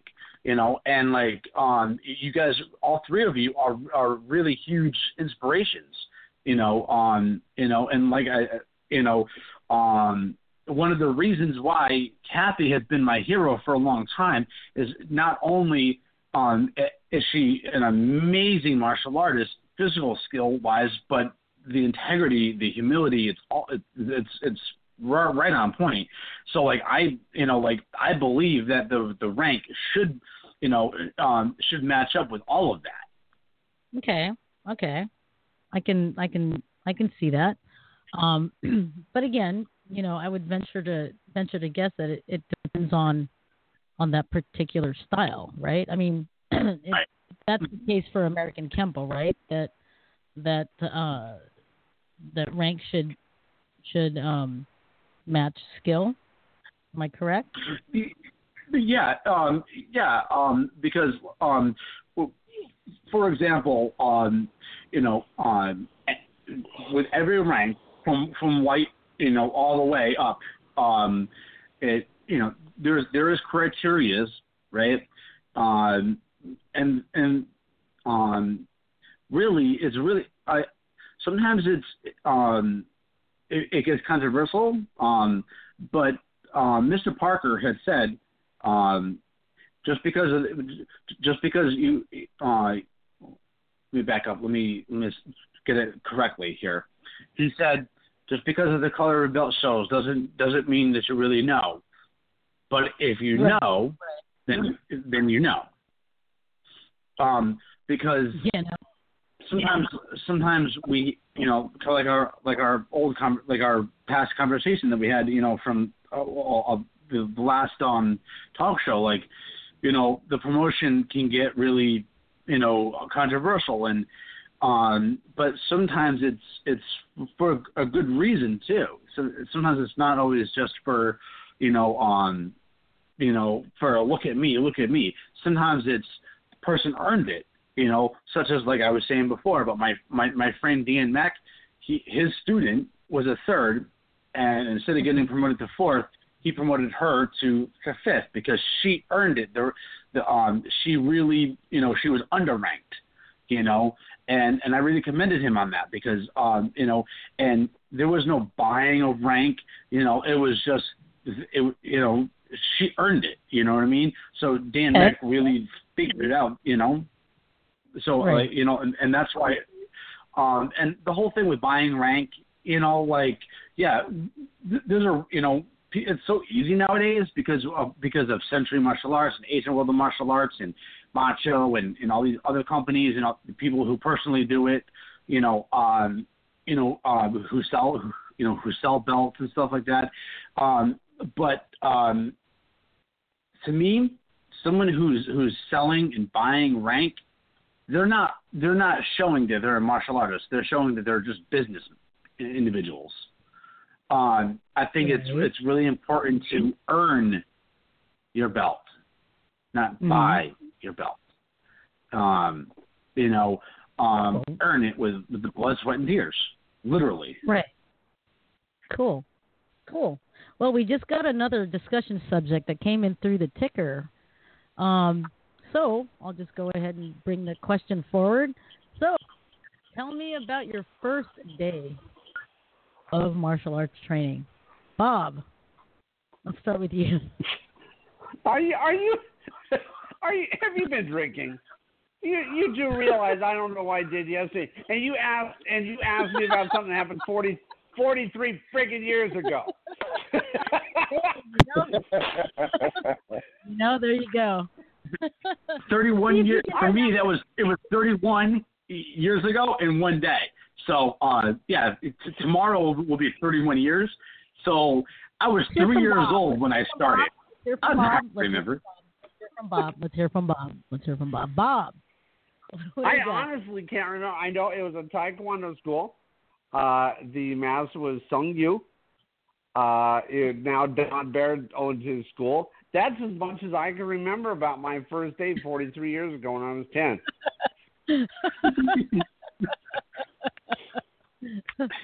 Boom. okay, let's go to Kat. Kat, you remember your first day of training? I do. It was 38 years ago. I remember that. Oh, shut. 38 years ago, dude, and I remember my first day in Aikido. Tell us about it, hon. My, yeah, 14 years old. Um, I remember my friend Lillian, Lillian Smith, asking me if I want to come with her to uh, an Aikido class on March Air Force Base.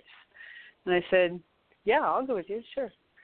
So she takes me there. I walk in, and everybody's wearing thick white judo gis and hakamas, and it, it was just, I was impressed by how it all looked to begin with. And I thought, wow, this is cool. Mm. So they uh, literally put me in a gi and said, okay, here.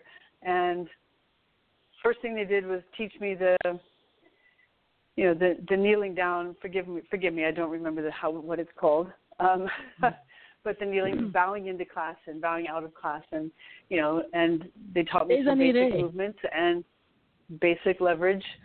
But everything was kept really simple. Um, and then I got to sit and watch everybody do randori with each other, and it was it was fun. I, I had a, such a Mm. good time, and I was treated so well and with such respect and care, literally care. I thought, wow, okay, I, I'm in. I'm totally in. cool. And I was a gym rat from that moment on. I, I opened. I was there before they opened, and they had to kick me out at the end of the night. You're a dojo rat at that point. Yep. Gym rat, dojo rat. You know, it's all the same thing. You couldn't get me out. yeah. You know, I, I'd be sitting there waiting for the instructor to open the door. And I had to, because I lived right next to the west gate of March Air Force Base, I had to crawl through a ravine. I had to climb, I had to crawl under the fence through a ravine to sneak past the guy in the gate, right? So that he wouldn't see me because I wasn't military and I had no pass. So every freaking day I snuck onto Air, March Air Force Base and attended class, and then I had to sneak back in the dark Uh-huh. every freaking night. It was great. I loved it. That's awesome. wow, that's really cool. Yeah. That's awesome. That is So, very cool. Is George still with us? Let me see here. George, you Yes, still I'm there? here. Okay. So, what about your? Since you're on the line, uh, do you remember your first day of training? Well, my Your first day was first the uh, the fall of 1979 in Taekwondo. Uh, we had a full class. We had a bunch of kids that I was with doing the, the white belts and so forth. Mm-hmm. And uh, the the teacher had his uh, his daughter and his son with him, and they were one. They were the other instructors. Some, a couple of the other instructors, and they were doing the higher belts and everything like that. And it was very well structured in the classroom, and I and I got a very good base as far as my uh, initiation into martial arts in general. Now, after I graduated high school and later on went into the military and been all over the world, I've taken a break from Taekwondo and I've learned uh, martial arts from various different sources throughout my time in the service and being all over the place. Mm-hmm. And I ended up with uh, the Institute of Chinese Martial Arts in Federal Way, which got me connected with Master Hong and Sifu DeJesus. Well, more so Master Hong because you know honestly, I have to be honest here.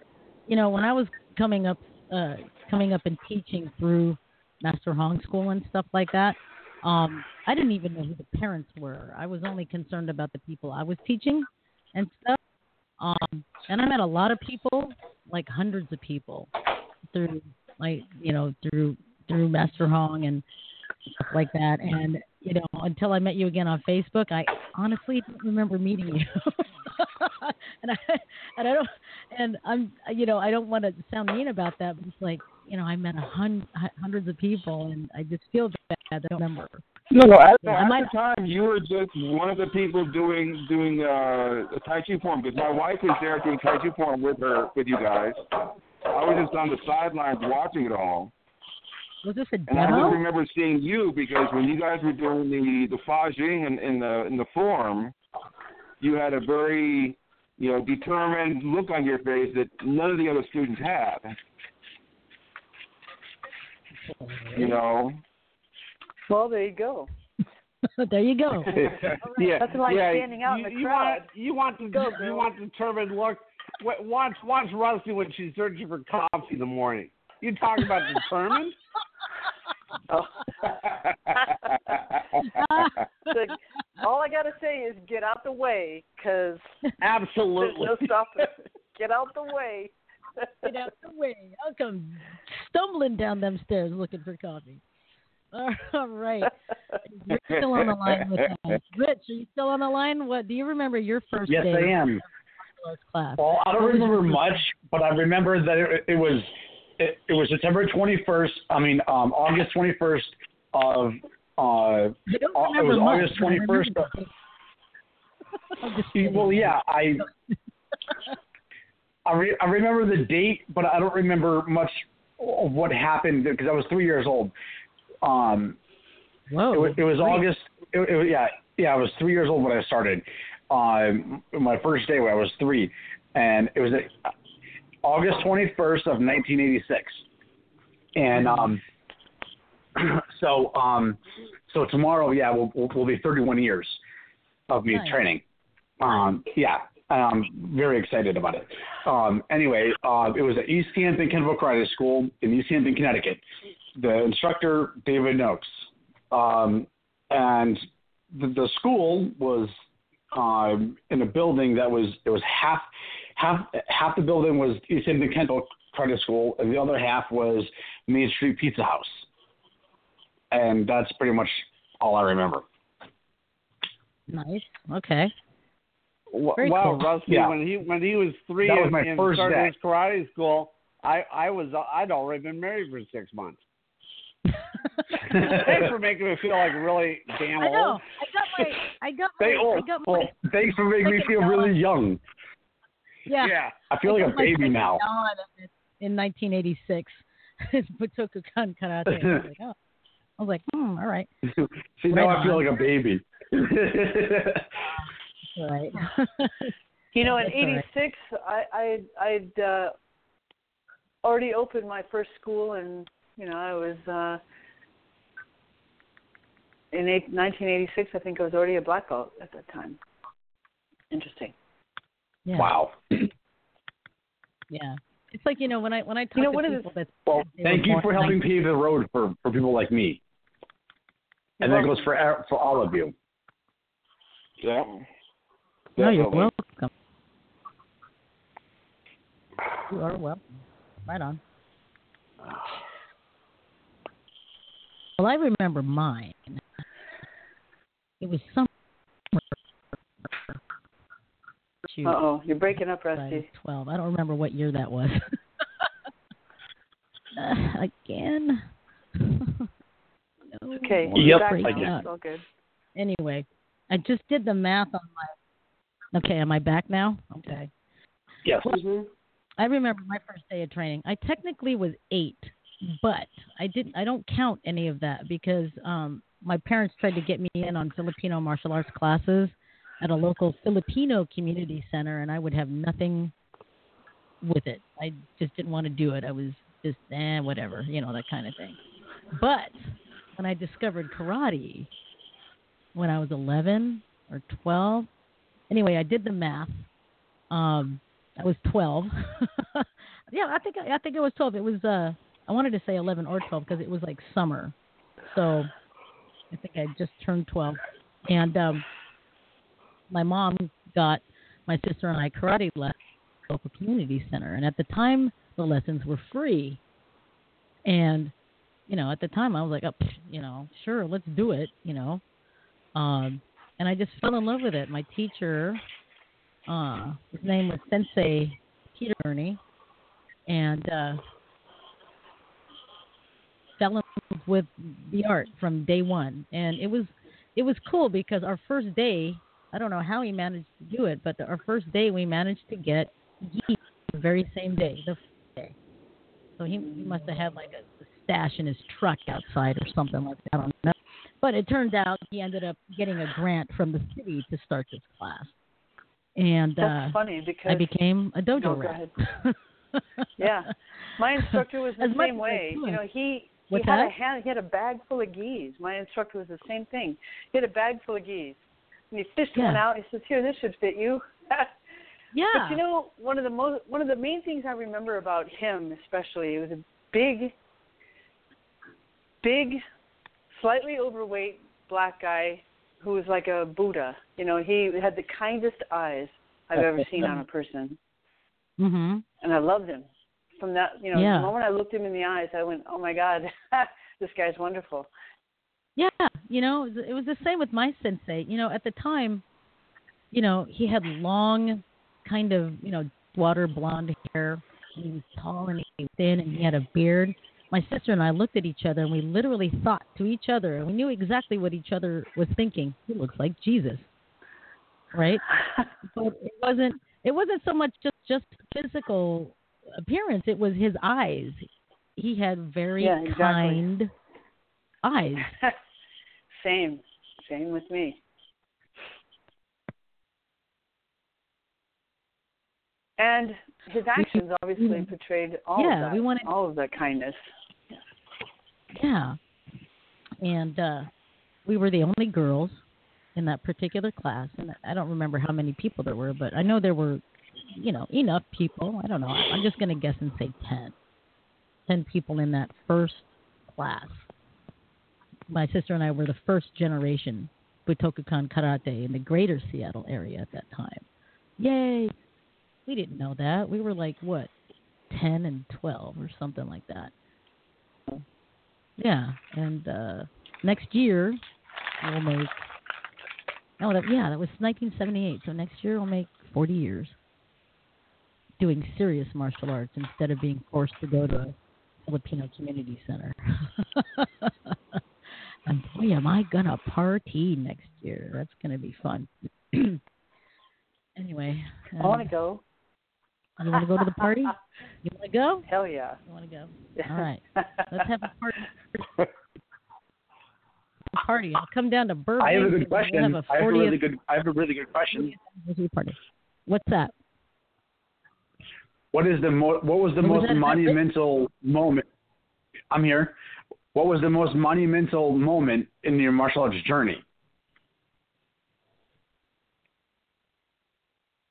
Okay, That's, so a good, that's a good question. What was the most monumental part of your martial arts journey?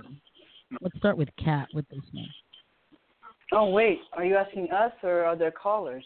Well, well uh, everyone, everyone, the callers and you guys. Are there any callers that have that uh, have an answer to that? Anybody still on the line who has an answer? I don't want to be first. Well, I haven't answered this Uh-oh. stupid question. Crickets. No, it's not a stupid. que- It's a great question.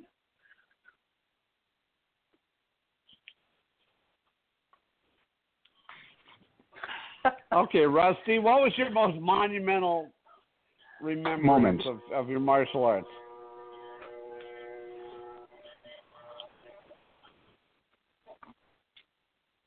Rusty. Uh oh. Rusty, you there? Did we, Uh-oh. Lost her. did we lose her? Uh oh. I Not think good. so. Uh oh.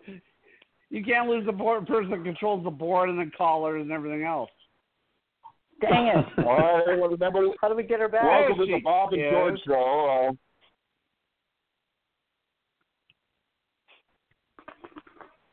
Hmm.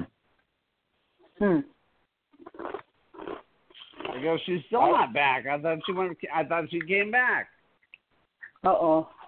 well, all right, how about Well, this? I'll answer the question and hopefully it goes on from there. I would say the most ahead, monumental moment of my martial arts career is not necessarily the martial arts in general, but the ability to meet, I guess, my I guess my mentors, but not in a martial arts atmosphere. If you know, you know what I'm Okay, saying. Okay, wait. Before you continue with this answer, we don't have Rusty on on the show, or at least we're not hearing her. And the question is, is the show actually continuing without her on it? Yes, it is How do you know that? because I can see the board. Oh, I see. Okay. I know she's still there, but we just can't hear her. I just messaged her saying that we can't hear her. So Okay. All right. I didn't mean to interrupt you. I apologize, but I just wanted to make sure that Oh no, no, it's you know we're not just. Okay. Well, So like, go- like go right ahead, now I live, in, I live in New York, Right. but I came back to Seattle to visit relatives and fri and friends, and uh, you know, and to be, and to be able to throughout my I guess journey, I've been able to meet you know some very impressive martial artists. You know, I met Wei Shi Hei, who uh, worked for the Chinese uh, art school and she's the one who actually taught martial arts to Jet Li and Jackie Chan. Then there's Awesome. uh I met Chen Sen Lei and Chen Xiaowang. You know, and after being friends with her for quite a while on Facebook, I finally got a chance to see, you know, see Rusty outside of I, I got to see her at her school that they were doing their uh their their belt testing yesterday.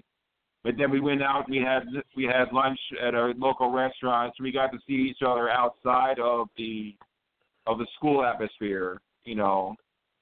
And that was awesome.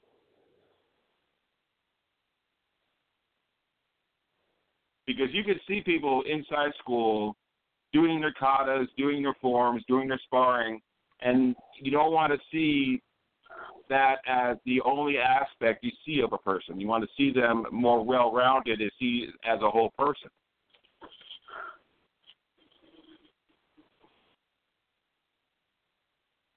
Am I making Right. any sense? Oh, absolutely. So, so Absolutely. Kat, what was you know you you've had such a memorable fight experience. What was your your most memorable experience growing up in training?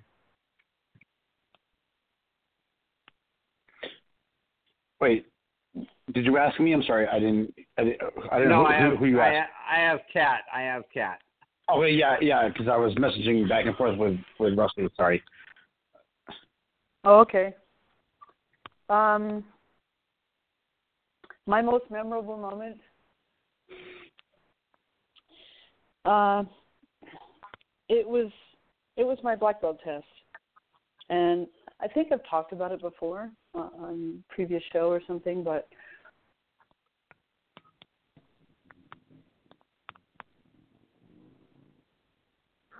okay. Am I the only one hearing this? No, I, I can hear you. Oh, I hear you. I can hear you. Yeah, but did you hear muted, unmuted? No. That's weird. I heard it. Rusty Rusty's um uh audio went kaput. So Okay. Well, that's unfortunate. yeah, yeah. Um, well, my black belt test was a three-day, 24/7 test, and if I failed any one part of it, I had to start the whole thing over again. The whole three days, 24/7, over again. So I had to create a, a weapon set, perform it with um, another person, long long weapons, short weapons, medium sized weapons. I had to do that weapon set empty handed as well and blindfolded. I had to to fight various people blindfolded. I had to be able to escape from any conceivable hold, and not just one escape. It had to be three, and I had to write a thesis, and I'd have so many hours worth of teaching um, because I wanted to. I wanted to eventually teach, and it, it just it was one of those times where, if you understand Kung Fu San Soo, we worked reality drills where we would recreate a scene where somebody would attack you sitting at your desk or getting out of your car or going into the bathroom or walking into an elevator or whatever. And we would create scene after scene after scene and you had to figure it out and fight out of it in fractions of a second and know what to do and how to do it. And that's why it was a three day test because at any given moment somebody could jump out from somewhere and try to attack me. And again if i failed any one part of that I had to start the whole three day test over again. I failed that test nine times. Wow, Nine times. But you know, that's a what, that's a lot of work. that's awesome. it was a lot of work. I mean, it was what I what I've told you now is just scratching the surface of what I had to do, and this is what I'm barely remembering off the top of my head. But the most defining moment was that tenth time trying it, and on the last, literally on the eleventh hour, as they call it, um, I was in the in the car with my instructor, who was also my boyfriend, and we got into an argument, and he he hit me, and I hit him back. Right away, I just slapped him in the face and hit him back hard. And he looked at me and he said, "You just passed." Which is kind of a weird way of passing a test. I mean, I had to do everything else, of course, but you know, at the end of that third day, I think he just wanted to see if I would stand up to him. What the Robin would make you really paranoid through the entire process. I wasn't You know, paranoid. you hear I a was just sound down an alley, you're like, oh my god, that's a, that's something going on, you know. Well, I wasn't scared. I was just aware. I'm just ultra aware, and you know, Yeah. you can call it paranoid, but I wasn't paranoid. I was just ultra aware. Well, not really paranoid, but yeah, you were aware that every little noise could be could be another part of the test, and Of course. and guess what? you know, I I don't worry when I walk down the street, and I know how to handle situations, and I know that I can think on my feet, and that's the most important thing. I can adapt and overcome, and that's so much more important than being able to beat up somebody in the dojo. Absolutely. now before all this I- process started, were you more of a timid type of person, or No, I was I was self-aware. I knew who I was. so it, it, it this like didn't necessarily bring you out of your shell type of type of thing? It was as Oh, I was it made you more of, of who you already were. I was already out of my shell by the time I got my black belt. In the middle of my Kung Fu San Soo training, was around first degree green belt. Um, that's when the animal woke up, and I was alive and well at that point. Okay. But that's a whole that's a whole nother story. That was a defining moment. Was passing my black belt test finally. Well, I hate to cut this short, but we are running out of time, and I want to thank Kat and Rusty wherever you are. Can you Uh, guys George, hear me now? thank you for calling. Can you guys hear me now? Now Yes, we we can can hear you. because Yes. you called in. I was just about to end the show because we're over time. Oh yeah, I was gonna say, you know, let's end the show. I had to call in. I don't know what the heck. My my encoder went completely like dead. The encoder went dead, and I couldn't. My mic was working, but um, your guys's uh, your guys' stuff wasn't being encoded anymore. I don't know what was going on. But anyway, wow! Thank you guys all for joining Yeah. for joining in, and thanks to my uh, esteemed co-hosts Bob and Kat, and thanks for everyone that called in, Janie and George and and Rich and everyone else that uh, uh, that wrote in comments and stuff like that. There's a ton of other there's a ton of other subjects that came in through my personal uh, text messages and on Messenger and stuff like that, but we'll have to uh, address that some other time. some other time. Now, depending on how things go next Sunday, there may or may not be a show um, because I'm going to be teaching a knife throwing seminar uh, out in northern Washington. So I'm probably not going to be able to be available. But uh, but yeah, so I'll see if I can uh, twist the arms of my esteemed co-hosts to see if they want to run a show themselves. We'll see. we'll see. We'll see Hey, what why happens. not? Might be fun. Might be fun. Might be fun. Awesome. So anyway, thanks everyone for joining us, and we'll see everyone next time on Dynamic Dojo Talk Radio. Bye everybody. Yay! Take Awesome. care. Thank you. Have a great day, guys. Bye Bye everybody. Good Sunday, everybody. Bye. Bye.